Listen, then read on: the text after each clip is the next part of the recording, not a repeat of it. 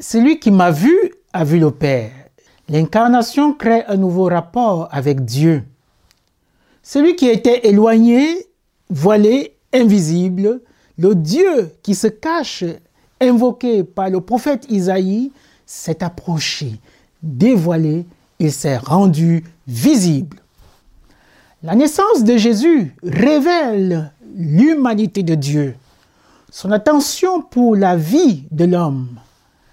En Jésus, Dieu se révèle proche des hommes, capable d'émotions et de sentiments, capable d'étonnement et d'émerveillement, de tristesse et d'angoisse. Ce Dieu proche accompagne l'homme sur son chemin.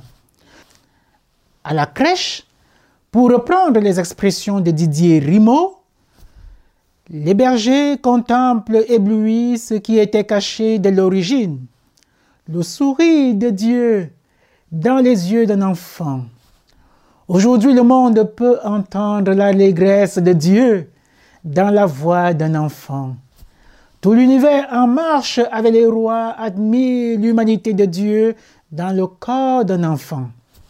En Jésus, l'humanité de Dieu s'est dévoilée. Comment la reconnaître? Par la puissance de l'Esprit Saint qui nous la révèle. Mais reconnaître le visage de Dieu dans nos frères et nos sœurs, voilà qui est bien plus difficile. À quoi pense l'homme quand il comprend qu'il est fils de Dieu?